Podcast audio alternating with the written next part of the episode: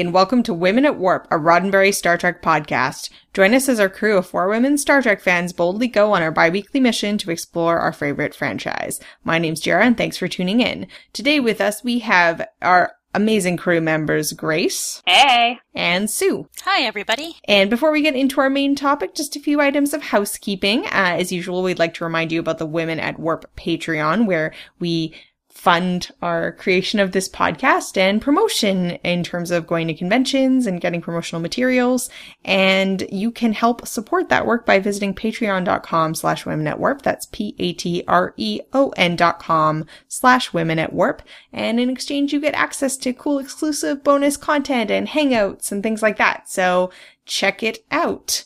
Um, another way that you can help support our show is by leaving us a review on iTunes. If you rate and review our show on iTunes, it helps more people find us and uh, just generally is a, a nice, lovely thing to do. So thanks for everyone who's given us a review already. And if you haven't, um, maybe take a second to hop over there and do that. Sue, do you want to give a housekeeping update on the Parsec Awards? Yeah, the Parsec Awards are were developed as awards for the science fiction podcasting community. So there are fiction and nonfiction categories, and we have been fortunate enough the last couple of years to receive nominations. Yeah. And uh, nominations for this year's Parsecs, which are held at DragonCon every year, are are now open and will be open through June first. So wink, wink, nudge, nudge. I guess. say no more. Say no more. Just think of us, you know? Brilliant. All right. Well, today's main topic is women's sexual agency in Star Trek. This was a request from our patron Kay, who asked us a question that we answered in our mailbag episode, uh, incoming transmissions, which I think was episode 26 about the episode counterpoint. Uh, but she added, I'd also love to know more general thoughts on the representation of women's sexuality and se- sexual agency in Trek. A mixed bag, in my opinion, but there's good stuff in there as well as the cringeworthy. And before we dive in, just a content note, especially for those of you who may be listening with kids. While this won't be an explicit discussion of sex in Star Trek, as you probably guessed, we will be talking about mature themes this episode. Uh, so just advance warning. So Sue's going to give a few more definitions about like what sexual agency is because when we posted about this on Facebook, we encountered maybe a bit of confusion. But before we start, I just wanted to also mention that this episode is not going to be a thorough survey of like all the possible cases we could discuss in Star Trek because there are a lot of women who have varying degrees of sexual agency. But we kind of brainstormed some pos- uh, particular good and bad examples. We're also going to skip all the Mudd episodes because we talked about them in great detail in our episode His Name is Mudd. So go check that out if you're interested. And we will also be only probably talking briefly about sexual assault because we're going to be doing a full episode on that in the future as well. So, without further ado, Sue, do you want to give the listeners a little bit of background on the concept of sexual agency? Sure. So we'll start with regular agency, also called a sense of agency. And this is something that I have found that I end up talking a lot about on panels at conventions. And because panelists know these terms, we just go off and go in depth. And every single time somebody in our audience asks, what do you mean when you say agency?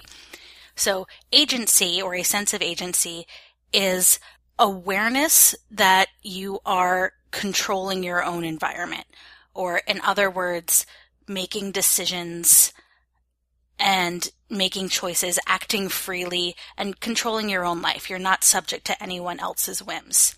In literature or media, this is called character agency. So it's the ability for that character to make their own choices, act freely. And another way that it's often put is that the character or the person is able to act in a way that accomplishes their goals. So that's agency. Sexual agency, unsurprisingly, is when you apply that idea to somebody's sexual, I guess, decisions or actions.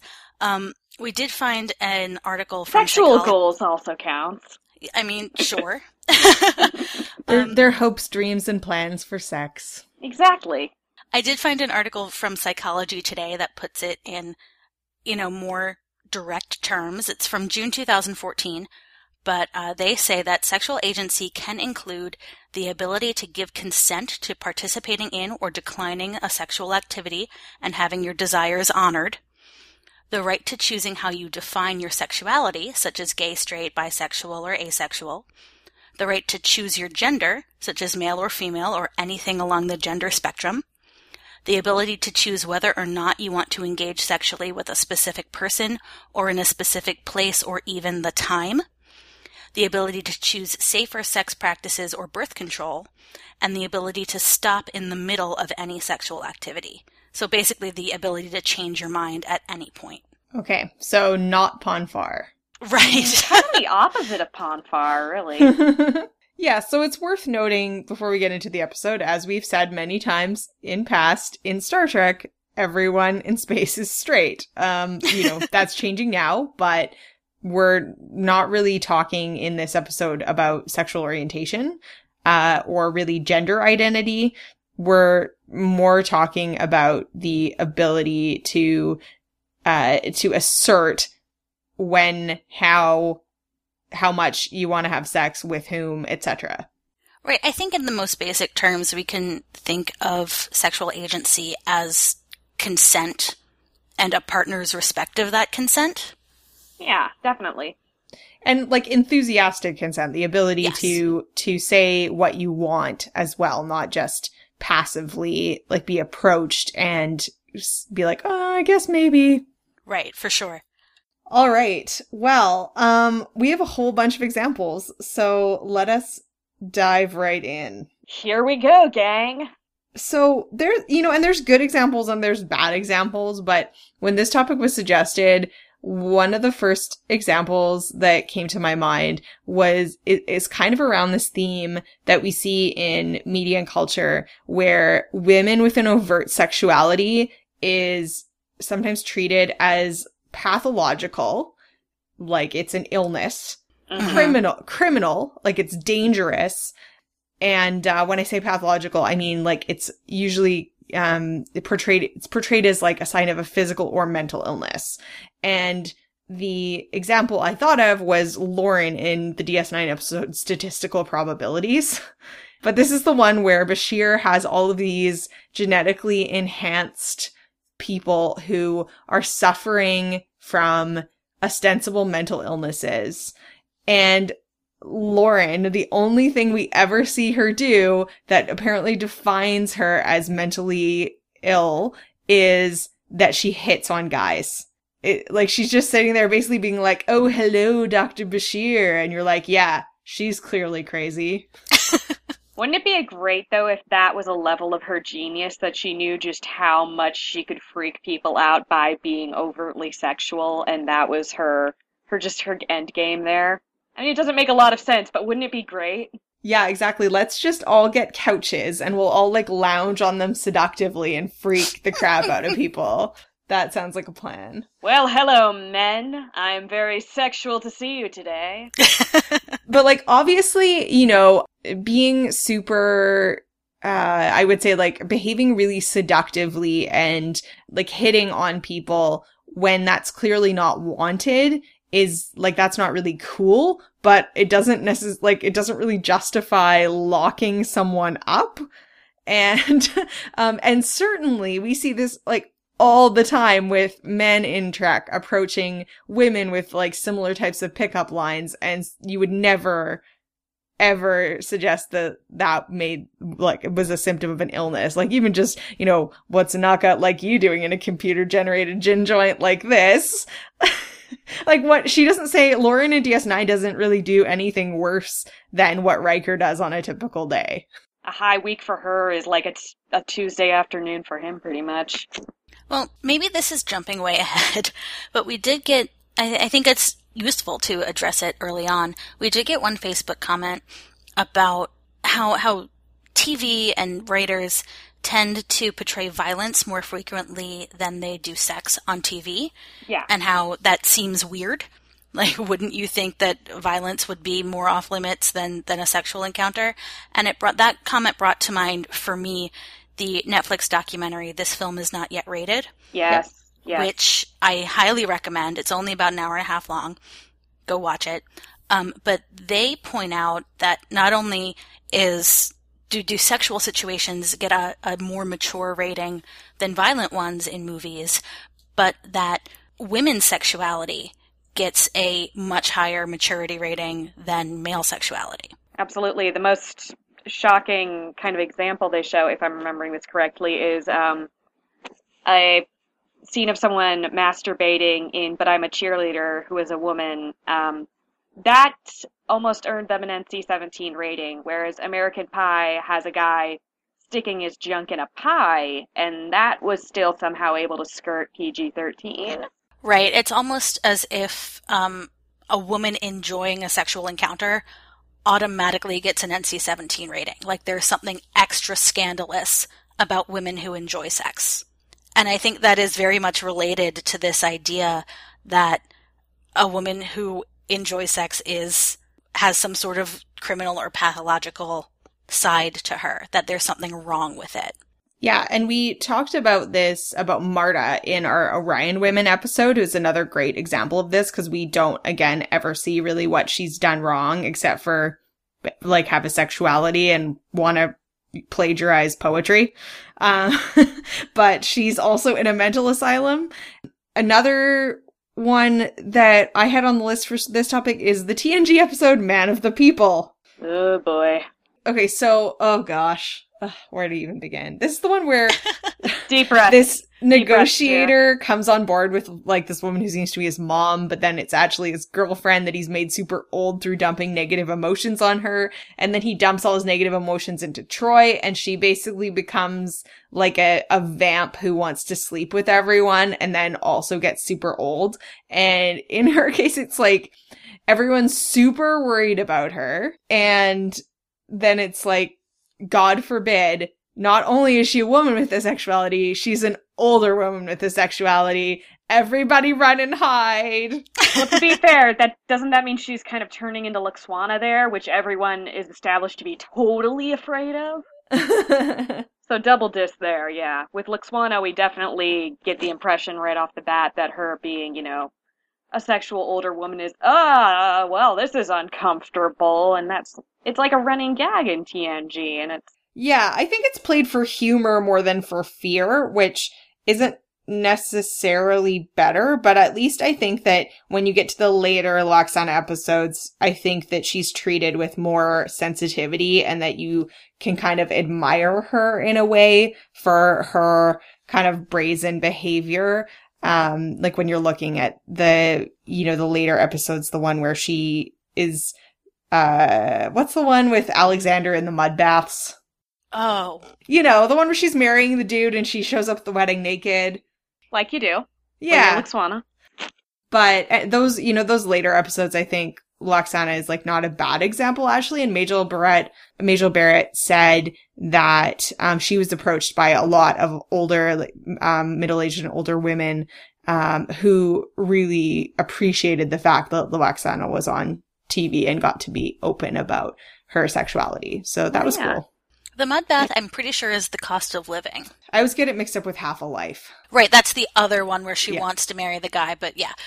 Okay. But he has to do the ritual suicide thing. Yeah, uh-huh. Yeah. Yeah. So another okay, so we've we've talked about women who are seen as mentally ill or physically ill or some combination of the two for being sexual.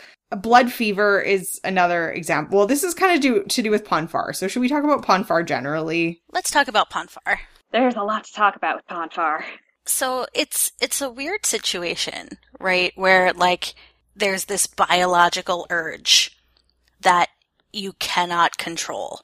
That in itself takes away your ability to make a choice. It Yeah. takes away any agency that you have in the situation. Yeah, absolutely. And certainly with, I think with both T'Pol and with B'Elanna, it's like they're very scared. There's like fear about what's happening to them. Um, I mean, we see that from Spock as well. Like there's, he very, he's really doesn't want to have to go through Pon farr. But, uh, with, uh, B'Elanna especially, it's striking because she isn't Vulcan. She goes through it because she's assaulted by Vorik. And there is this scene where um, she's basically begging Paris to have sex with her because she's under the spell of Pon farr and she will like die otherwise. And um, Paris is like, no, I don't want it to be this way. You have to be able to consent, which is like kind of cool, but also like she's gonna die, man. well, and then Tuvok basically orders Paris to have sex with her, and then thankfully she can instead just punch Vorik a lot and it goes away. But uh because sex and violence, same thing as we've talked about before. Yeah, it's weird. Or maybe everyone just gets off on hurting Vorik. it's cool that um Paris can be like just because you're saying you want it, it's very, very clear to me you can't actually consent right now. Right, because she's being influenced by something outside of her control. Exactly. Similar to Tasha Yar in The Naked Now. Yeah. Oh, you jewel. yeah. But seriously, that's a bit of another stereotype where you've got the prude or the cold woman who just needs to loosen up. Mm-hmm. I hate that one so much. It, that feels very much like what they're doing with Tasha in this episode, and suddenly she's ultra feminine. And not that there's anything wrong with being either way, of course, but it's just, it's so out of character for her, which is kind of the point. But it's, you know, it's something we've seen a million times. I really hate how much I've seen it kind of pop up in um, feminist media too. This idea that um, even in a more enlightened era, it's like, oh, she just needs to have sex and loosen up a little bit. I that mm-hmm. not only does that totally do a disservice to the asexual audience, but also just the idea that sex is an end all be all or curative in some way. It it's great, don't get me wrong, but the idea that that it has that level of being so much of an end goal is it's it's really offensive. Well, and it's, it's kind of an impossible thing too, because, you know, on the one hand, there's this thing that you're talking about, this whole like, all she needs is a good lay, which yeah. is, you know, something that is clearly in like service of heterosexual men's fantasies. Absolutely. But then if she actually does it, she gets shamed for being easy or loose or slutty. Or having needs. Yeah, right? exactly that, you know, and then, well, you can't really respect her because she's gone and had sex. Or because she needs to have sex. Mm-hmm. And just to point out the idea of all she needs is a good lay, or, well, she hasn't had sex good enough to make her want it, mm-hmm. right, is really, really dangerous for the ace and aromantic and demi communities. Absolutely. Because it leads into the idea of corrective rape. Yeah. Right? And there are these like there there are people out there who think that these that that people are quote broken and need to be fixed and like there's some honor to them if they're the ones who do it. Mm-hmm. So the the whole concept is so so dangerous. Yeah. Well, and lesbians as well. Oh yeah. Yeah. Just in general, the idea that you can be fixed with sex is a very dangerous concept. Ugh. Mm-hmm and not someone that they sh- that should be toyed with nearly as much as a lot of writers seem to think is just cool to do. Totally. So, should we break it up a little bit and talk about a good example and then we'll go back to some of the more questionable ones? yes, let's do it. All right, someone throw out a good example. Although I think Lwaxana is a pretty good example. Yeah, I think it starts off as like, oh, ha ha ha, old woman that makes us uncomfortable because she wants to have sex, but it ends up better but uh, I, uh, I mean, one of the, I think Uhura is a pretty good example, actually. She, you know, we see her in basically like one of her first episodes kind of flirting with Spock. Mm-hmm. Uh, she's, uh, you know, she's clearly very friendly with everyone on the ship. And r- like, other than in Plato's stepchildren, she doesn't really have that agency taken away. Um, she's not regularly made to be a damsel in distress. And in Star Trek V, she gets to do a fan dance and no one questions her morals or capability after that. She gets to do a fan dance well into her her 40s or so, is it? Yeah. Yeah. Yeah. So God I mean, willing we should all be that limber at that age. Yeah. God willing. I mean, I don't think we're all, you know, ginormous fans of that as a plot point in Star Trek 5, but just from the perspective of agency, it is pretty cool um, that They established she's always wanted a captive audience. Yeah, and I mean the exotic dancers we see in the rest of TOS are certainly not treated with respect. Yeah. No. So go Uhura! You want to go fan dance? You go fan dance. I think that Pulaski is a great example. oh yeah, never forget. Never forget. Excuse me. Not only did she bang Riker's dad, but she is not shy about her past relationships. She's not embarrassed that she's been married multiple times. She's not like she's just this is this is who I am. This is what I've been through. These are the people who meant something to me at that time. And then we grew apart and moved on. NBD. Which is definitely good to see in just about any female character, but especially with a character like Pulaski that gets so much grief for ah, for so many reasons. It's infuriating. But again, an older woman getting to say, "Yeah, I've had sex. That's it's happened." Whereas usually it's more common for us to see older women talking about their sex lives, like, "Ew, you're an age where you're supposed to be ashamed that you ever had sex." She's, nope, nope. It is what it is. yeah. So um another I kind of wanted to talk a bit about uh the Deltans who aren't really shown as criminal, but they're sort of unbridled sexuality and pheromones are presented as sort of inherently dangerous to the men working with them. Oh Lord. Any any thoughts on Ilia and Deltans in general? It's this like seductress temptress trope, right? Yeah, and there's it kind of goes hand in hand with this idea that you know men can't trust themselves or can't be expected to behave well around beautiful women. That there are you see- women who make it so that men just can't be held accountable because I I couldn't help it. She was look at her. Could you? She was just asking for it, kind of thing. Yeah, except for it's like literal in this sense, is like literally men can't be expected to because science. Right. We see that in uh, the Enterprise episode Bound too, which I won't really go into because we talked a lot about it in our um, Orion Women episode. But that's another example of of kind of like there are these the options for women are like you can be a slave and have no sexual agency and be like a victim, or you can be an evil demon seductress and men call. should fear you. Gee, how do I choose? I mean, not only is this a gross thing for women, but let's be real, this is should offend men too. Yeah, Word. the idea that they are don't have the capability to control themselves. Right. And if like I'm sure we've all heard the analogy of like this is like leaving a steak in front of a pack of wolves. Ew. If you mm. subscribe to that idea or have ever like used that as a defense, you should be offended by that. You're saying that you that men don't have this more self-control than a pack of wolves, than literally non-domesticated animals. Come on. Yeah.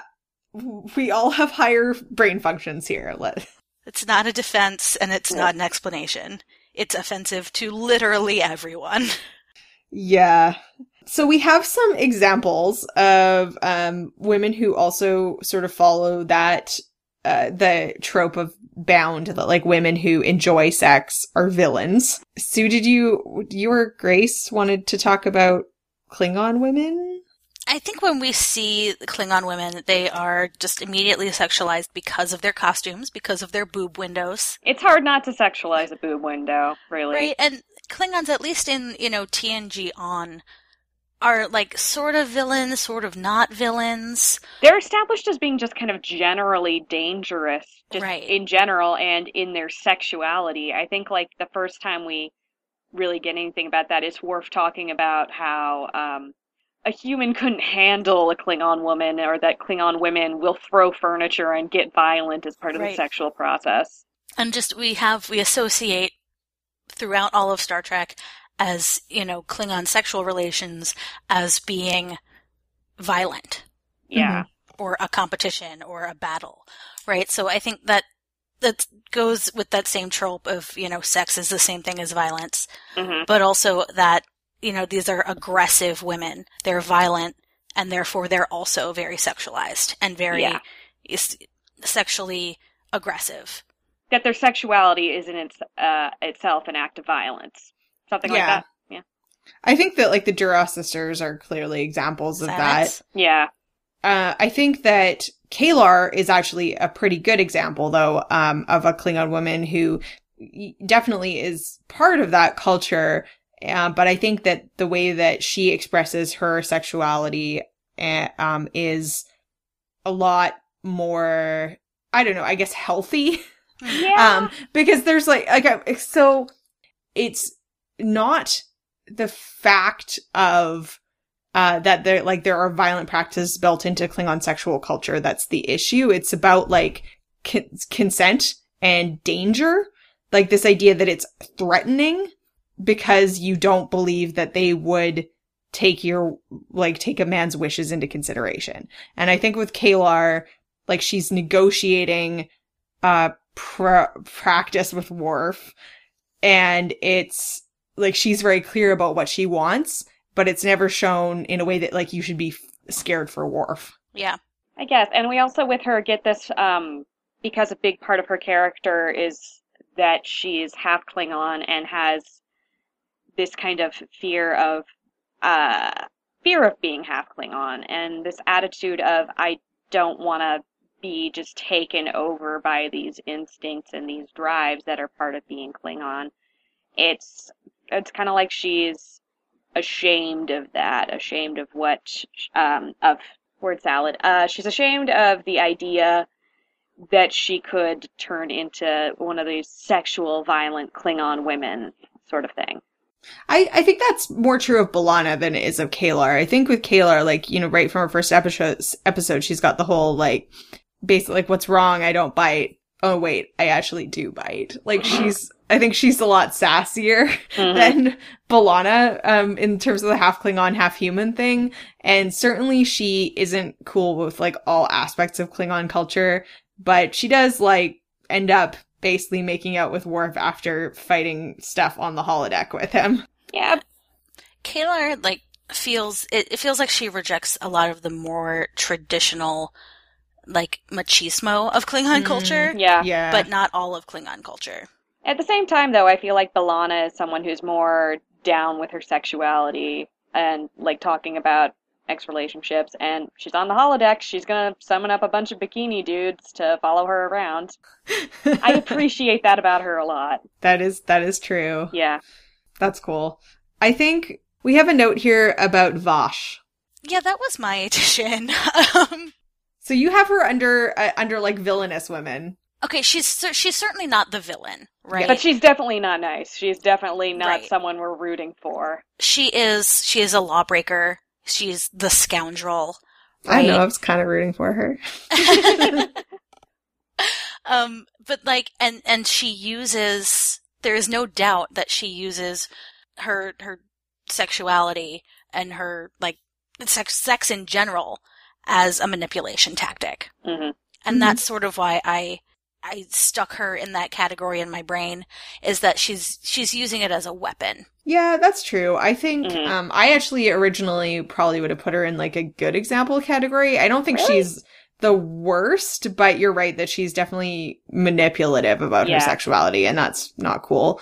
She uses it as a weapon. She has a lot of agency. She's just maybe not using it particularly well. And it maybe Right. is, again, a bit of a cautionary tale for men about the whole, like, don't trust yourself or surround beautiful women. Cause certainly Picard ends up, you know, feeling like, I think, a bit of a dupe. Right. And I think Seska certainly falls into that same category Oh, as oh, well. definitely, Uh. yeah. Uh, And let's face it, the times we see her uh, hitting, so much of her relationship with Chakotay is aggressive and it's not comfortable. It's really just very one sided. He makes it very clear that he's not interested, but she keeps going for it, and that's not okay.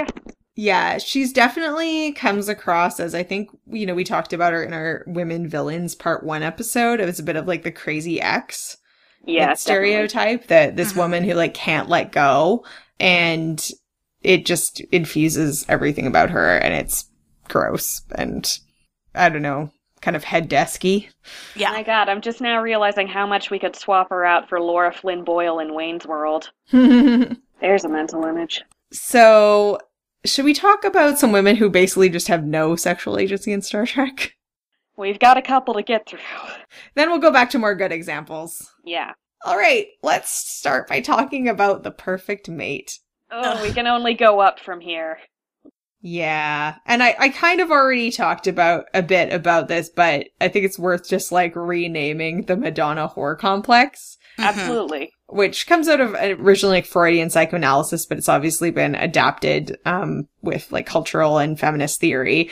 This idea that, uh, you know, either a woman can be a Madonna, like a virgin, pure, chaste, um, holy, respected, or a whore where she's desired but not respected. And there's like no middle ground. And certainly when we're looking at the perfect mate, uh, she is like certainly kind of framed as this kind of Madonna character, I would say, even though, you know, she also has these pheromones that make men attracted to her. She's, Science, Jarrah. she's helpless, right? Yeah. So, in this episode, like, she herself frames it that, you know, she can adapt to whatever the man she's with wants. And she chooses to bond with Picard because she likes who she is when she's with him. Like, those are, that's Yeah. how it's explained in the episode. hmm Whatever. But- Take it with Yeah. a grain of, grain of salt. But, I mean, she's still, her, her entire life is meant to be a gift to settle a war so that she can be what this man desires and bond with him and basically she doesn't have agency or sexual agency really One of, one of the most uncomfortable things about this episode for me, anyway, um, was the amount of girls I have known. And again, this is me just, this is my experience here. Take it for what you will. But the amount of women I have known who will go out of their way to sort of bend over backwards to be what they think the men in their life want or adapt themselves to try and become the suitable partner for the man in their life. And it can get so frightening to see someone just kind of change themselves overnight and just be like, no, this is who I am now because this is who I'm with now. Mm-hmm. And what's very scary is to see women who do that repeatedly and who kind of have trouble being outside of a relationship because of that, because all they know how to do is to adapt to what they think someone wants them to be. And it can be very frightening to see. And it, again, it's very hard to address that with someone when you see it happening. Yeah, because that training is so deep that you're not valuable unless you have a man. And it's your job to keep them, and you're probably the crazy one if you can't. and i mean for a comedic example of this you can look at anne in parks and rec I was thinking just that. Yeah, we even have an episode where she's talking about how you can track her boyfriend through her past wardrobe and everything. right she's at, at a garage sale and she has a box for each past boyfriend Yeah. And it's funny, but it's kind of apt. I know a lot of people who that can apply to. And it's super real Yeah. And I think with uh Kamala in The Perfect Mate, you know, this even this whole thing she of her saying she's choosing to bond with Picard. How do we know that she's not just saying that cuz Picard wants it to be her choice? Yeah, that's Mhm. another part of it that's really uncomfortable. The whole thing is really quite uncomfortable. It's, you know, there's a lot of Star Trek episodes that deal with like sex slavery and none of them seem to really, really roundly condemn it. And it's kind of disturbing. Um, but this, this one has, uh, a bit of a, you know, an analog to Bound where you have them again, like transporting women who are, they at least believe to be slaves. And they're kind of like, oh, well, nothing we can really do about it. Guys, I don't think the Prime Directive is supposed to work like that. mm-hmm. I mean, if you're gonna bet, just bend it and break it any way you want it, this might be one of the times to do it. Ugh. That is my official statement on that. Ugh. Yeah, for sure. Sue, did you want to talk about the host? I do want to talk about the host. Oh, please do. I feel like the issue of sexual agency is kind of all over the place in the host. Mm-hmm. Um, because in the beginning we have Odan addressing Beverly about like how he thought she was an ice queen and under the ice there is fire, which is super gross. Ew. Is there anyone on Earth who's ever taken that as a compliment? Seriously? It's really funny though because like in so many of the this is a bit of a digression. In so many of the novels, like they describe Crusher as the ice queen. Right? And you can't like penetrate her and she's so hard to read. And like I feel like that must have been in a character brief somewhere that Mhm. people went and ran with, but like that's not how McFadden plays that character No. at all. No. So- I have I've been reading it for like 30 years She's Wormy McHugmom. and then it actually appears in an episode. It's ridiculous. Anyway, Good grief. so Beverly is in that trope of like the woman who just needs to loosen up at the beginning of the episode. But then we actually have an issue with Riker when when the symbiont is uh, implanted in him so that it can continue to live until the next host arrives. And it is heavily implied by the episode that there are sexual relationships taking place or sexual relations taking place between Crusher and Odan in Riker's body. So Ugh. what agency does Riker have in that situation? You know, Yeah, because you're kind of getting into a dollhouse situation there, aren't Right. you? Like seriously, Bev, you couldn't have waited two days. there's fire, Jarrah. kind of the opposite of an ice queen there, isn't it? Uh, but like we know later in Deep Space Nine that that the bonding of the host and the symbiont is more of a like a joint thing, right? Where they they sort of have personalities that mesh together. But this is our first time with the Trill in TNG, and it's heavily implied that the the parasite is actually controlling the host, right? So That's uncomfortable. Right. so does Riker have any agency in this decision? Does he even have the ability to consent? Because I, I think if we're having the discussion about sexual agency, it's important to bring it up that, you know, men have it too. Definitely. I think that what we see in Star Trek, and we'll definitely talk more about this in our sexual assault episode, is that the issue for men is like they're not, i i it's inconceivable that they would say no. And this is another thing that comes out of our society that, Right. you know, men are kind of horn dogs, like who just want sex all the time. And it's like up to women to police that boundary. Which is horrible for one thing, because you're making one gender morally accountable for another one. Mm-hmm. Yep. That's that's ridiculous. And for another, it's again saying that men aren't in control of themselves and that they don't have the mental capacity to know what they want versus what their body wants, Right. Yeah. which So- is probably, um, unfortunately, probably comes up a lot in um, men being sexually assaulted. Absolutely. So I think that it's not supposed to be uncomfortable because, like, well, of course Riker would want it anyway. I mean, he does hit on her at Encounter at Farpoint, but that was four years ago. Riker's wanted to sleep with Beverly this whole time. Really? that? Mm, I He, he was hitting on her at Encounter at Farpoint. well, who It's wouldn't? just four years later. So and then he saw Wesley and was like, oh, wait, no. I'm out. I'm out. Just moonwalk backwards out that door. Time out. That's part of the deal. Mm. No thanks. But yeah, there are lots of weird things happening in the host. Yep. Not to mention the end, which I think we've talked about before, so we won't do it again. That's why it's still one of my best left forgotten episodes. I can't remember what episode we talked about it, but we have definitely talked about it before, and we will again when we talk about trills. Yep. So, also in the Department of Complete Lack of Sexual Agency, we have there was a, well there was a request to talk about the Enterprise episode Cogenitor, and we're certainly going to have to focus in more in detail on this episode at a later date because there is so much to unpack in this episode. hmm yeah, Um, they just kind of threw us a whale of an issue there with that episode.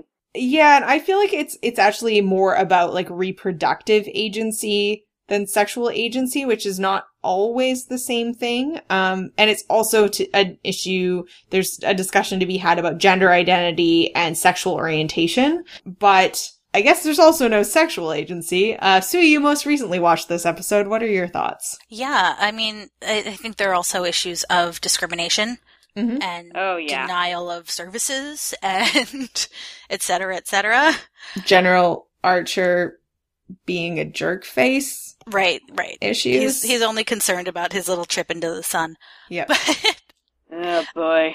um like not only does the cogenitor not have sexual agency, the cogenitor doesn't have any agency. Yeah. At all.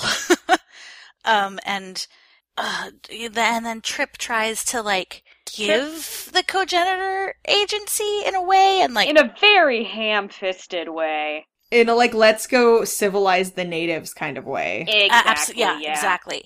I mean, my anthropology classes were over a decade ago, but it makes me remember those lectures of like interference, right? Just Yeah, it totally backfires. I, I guess the reason that I don't think this really is about sexual agency is that we just, I mean, okay, so clearly the cogenitor has no agency at all, including sexual agency, but there's no indication of what they would do if they had sexual agency. Yeah. Um, Right. I, th- I, f- I feel like we don't even would- see evidence of a sexuality there. yeah, I, I I almost feel like it's kind of similar to the early Seven of Nine stories where they're coming from such a you know alien, um, such a uh different background and uh, extreme oppression that they're nowhere near a place where they could express a healthy sexuality. Yeah. When I was watching it earlier, it, it might be because of the new Hulu series, but it rang very strongly in my head with tones of The Handmaid's Tale. Absolutely. Yeah, So- interesting. I mean, certainly it's just like, oh, well, we can't have babies, so we sort of, you know, oppress this other group of people to have them for us. Right. This this individual is necessary if we want to have a child. Mhm. Yeah. Yeah.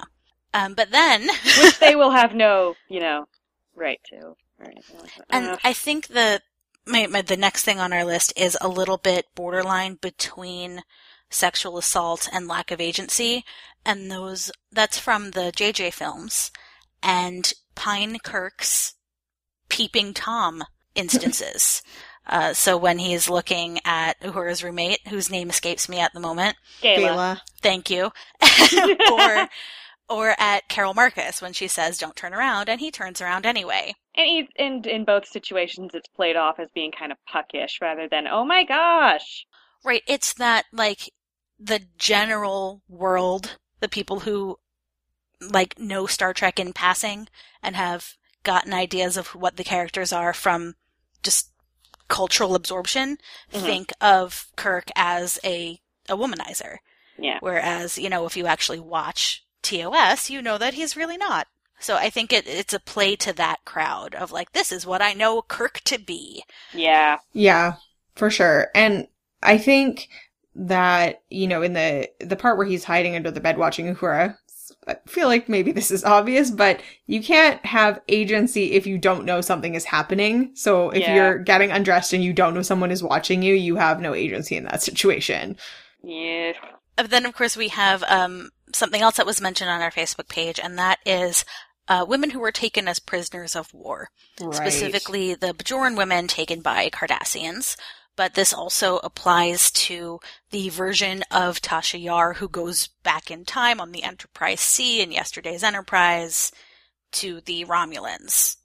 So, and of course, if you are, are captured and you're a prisoner of war and you're turned into a sex slave, you do not have agency. Yeah. I mean, certainly the, so the, like the Tasha Yar stuff all is just described. We don't ever actually see it, thank goodness. Yeah. The Bajoran comfort women thing is really interesting and we'll, we're definitely going to do an episode on the Wrongs Darker Than Death or Night episode at some point because it, it, it does really sort of question you know, to what extent do, did these women have agency in the worst possible situation? So you have Kira Meru, uh, and several other Bajoran women being basically picked out of the camps to service quote unquote Cardassian soldiers on uh, Terok Nor. And Kira is super uncomfortable with what she feels is her mom collaborating by having any kind of enjoyment in sleeping with Dukat and not just automatically trying to murder him. Which is unfortunate because there's a very real analogy of that of women who were pretty much strong armed or forced to sleep with Nazi soldiers and were then pretty much ostracized by their communities after the fall of the Third Reich. There's some terrifying stuff to find from that. Yeah, and the uh, of course uh, Korean and other uh, Southeast Asian women who were made comfort women for Japanese soldiers. hmm And you know, and Kira Meru, her argument is, "I'm doing what I can to help my family, and because I do this for Dukat, Dukat actually." Basically ensured her family's survival. And it's a better life than being in the mines, Yeah. supposedly. Absolutely.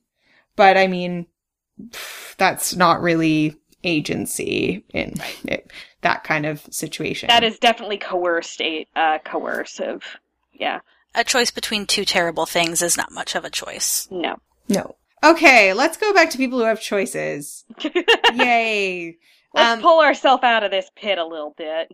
Yeah, I mean, because, you know, I, I would say like the Kira Meru thing, it isn't bad that Star Trek showed that. I mean, we're going to, we'll talk about the problematic episode or elements of that episode in more detail at some point, but, um, you know, it's not necessarily bad that Star Trek shows us bad situations.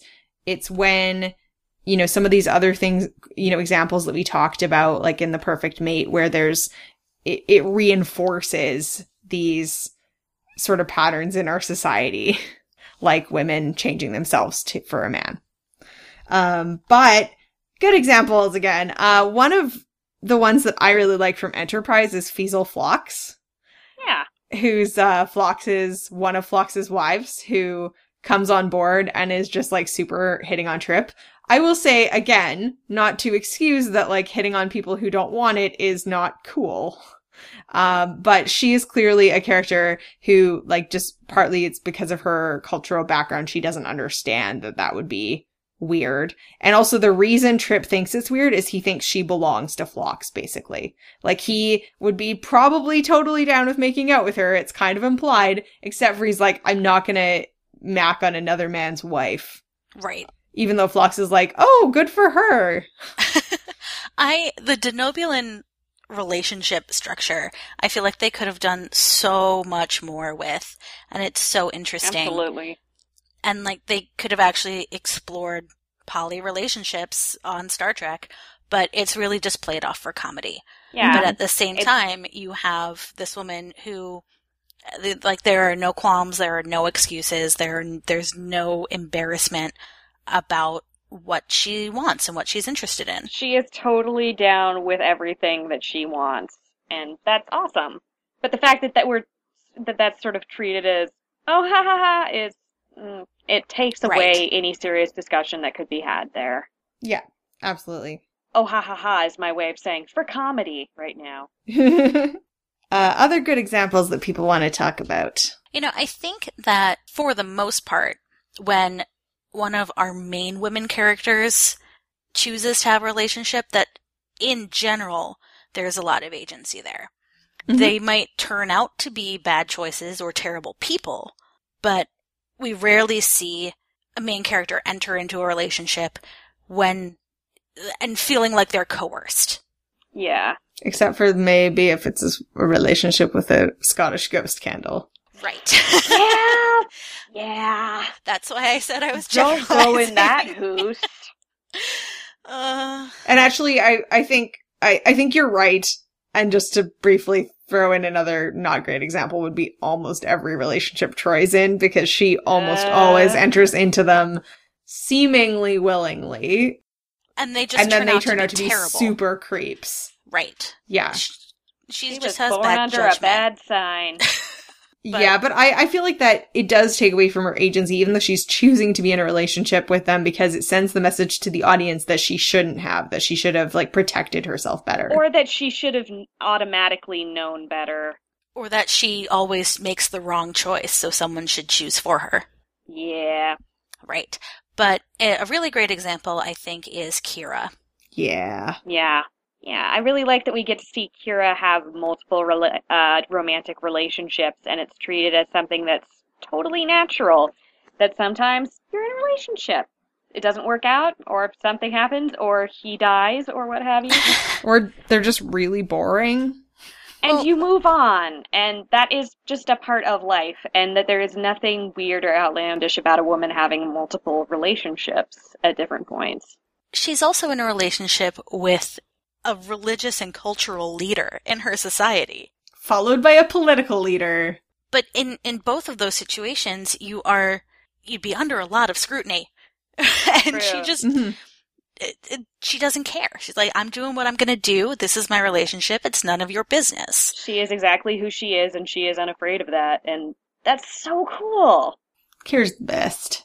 Um, although I will suggest that listeners might want to take a listen to our Mirror Universe episode for discussion about Intendant Kira, Mm. where we talk a lot about how she also has a crap ton of sexual agency. However, not really used or portrayed in the best way possible. Also, some definite opinions on the sexual agency of Mirror Dax. Yes. Yeah. Take a listen to that episode. It was fairly recent. But Prime Dax is also, uh, I think someone with a lot of sexual agency. She dates a lot and it's, you know, sort of implied that she's probably having a fair amount of sex. She also is very assertive with Worf when they're Mhm. together around their sexuality. Just generally, I think Jadzia is, I think, and, and I think it's a cool message because it's like she's old and wise and she's, she knows that, you know, you can have fun and She is experienced in every sense. yeah, and it's not like you're old and wise and therefore don't have sex. Right. Yeah.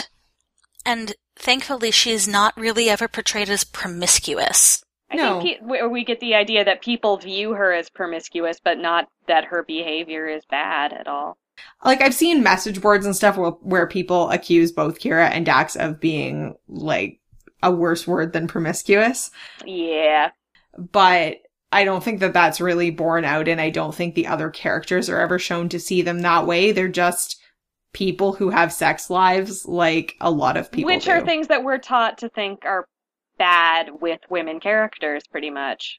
Yeah. Like if you count the number of sexual partners Kira had, it's still like, I think less than five. I may be wrong. In seven years. so, Which is very funny if you rank that to. I think someone went out of the way to count the number of girlfriends George Costanza had on Seinfeld. Just saying. Well, that goes to way back to the beginning where we're talking about the difference between how men's relationships are portrayed and how women's relationships are portrayed, right? Yeah. To be a quote promiscuous man is like, I got another notch on my belt. You Yeah. know, it's, it's like a status thing. Yeah. To be a promiscuous woman is looked down upon. To be mentally ill, essentially. Right. yeah. Well, I think we should talk a little bit about Janeway. Yeah, let's. And I know that uh, Kate Mulgrew has said over the years that she didn't want for the first several years for Janeway to have any kind of relationship. I think on one hand, that probably would would have been what people would have immediately expected from a female car- uh, captain, a certain level of soap opera-ness that people automatically assume will come with having a woman as your Right. primary character. So in that sense, I can definitely say, yeah, okay. Right. And when she did start having on screen relationships, it sort of was just in the holodeck, something that wouldn't interfere with the crew.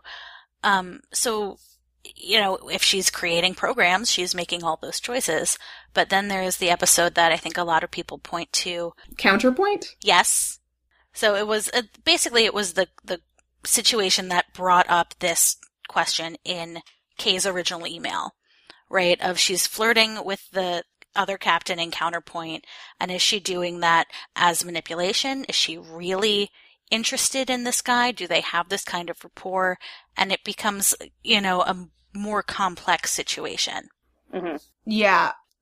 We talked a bit in our Janeway episode, uh, Coffee Black, about just the feedback that the show and Kate Mulgrew and the creators were getting about Janeway and you know, they knew a lot of that they were going to get a lot of it in advance, but there were so many double standards that people were applying to Janeway in terms of criticisms about her hair and her emotions yeah. or lack thereof. And just everyone had something bad to say about her. Yeah, absolutely. It was like she's too warm or she's too cold or she's too maternal or she's too bitchy or whatever. Like there were so many contradictory.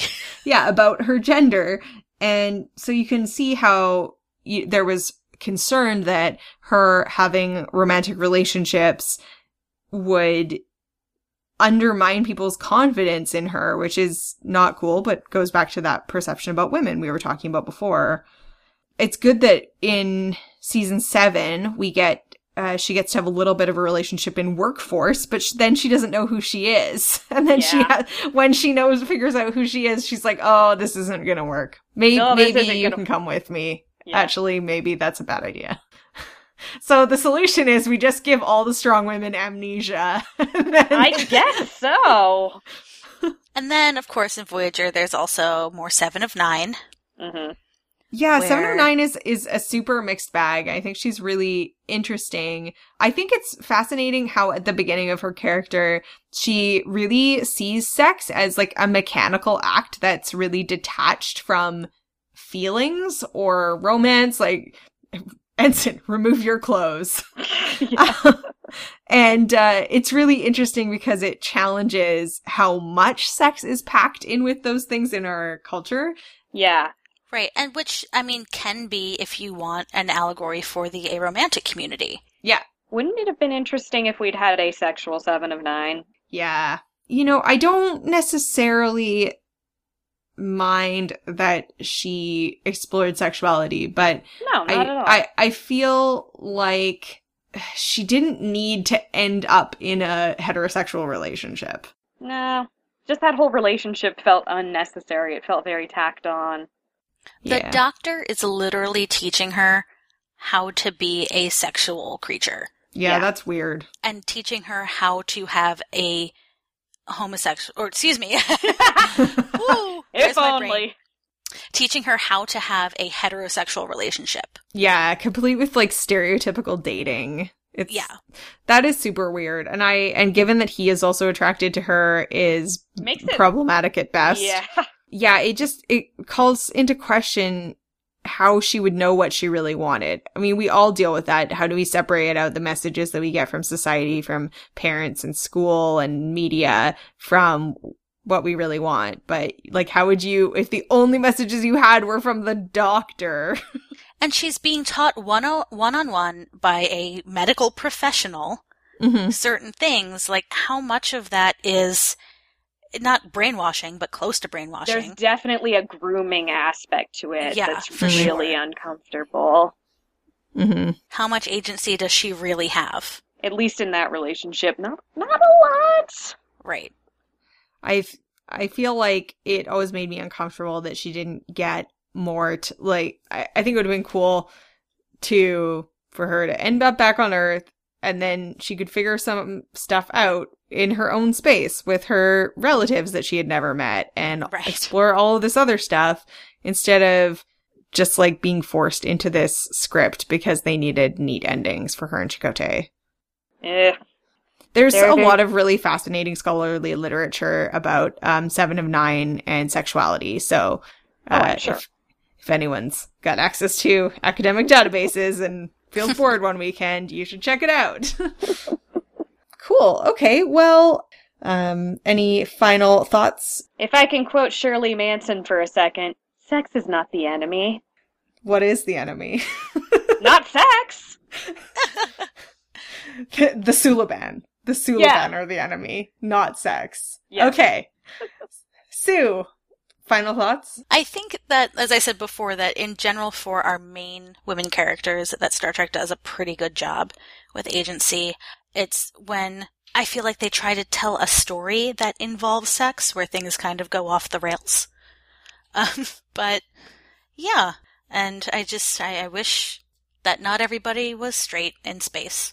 Yeah, space sounds really boring. Yeah. Straights in space doesn't work as well. Yeah, I would absolutely pay to see that. Yeah, no. well, we'll we'll reconnect once we've seen some discovery and cool. Well, uh thank you for joining us everyone. Sue, where can people find you elsewhere on the interwebs? You can find me on Twitter at Spaltor. That's S P A L T O R. And Grace, where can people find you? Also on Twitter at BoneCrusherJank. Cool. And you can find me at trekkiefeminist.tumblr.com. And you can also contact our show at, by email at crew at women at womenatwarp.com, on our website, women at womenatwarp.com, on our Facebook, Women at Warp, or our Twitter at Women at Warp. Awesome. Well, thanks so much, everyone, for listening, and we'll talk to you next time.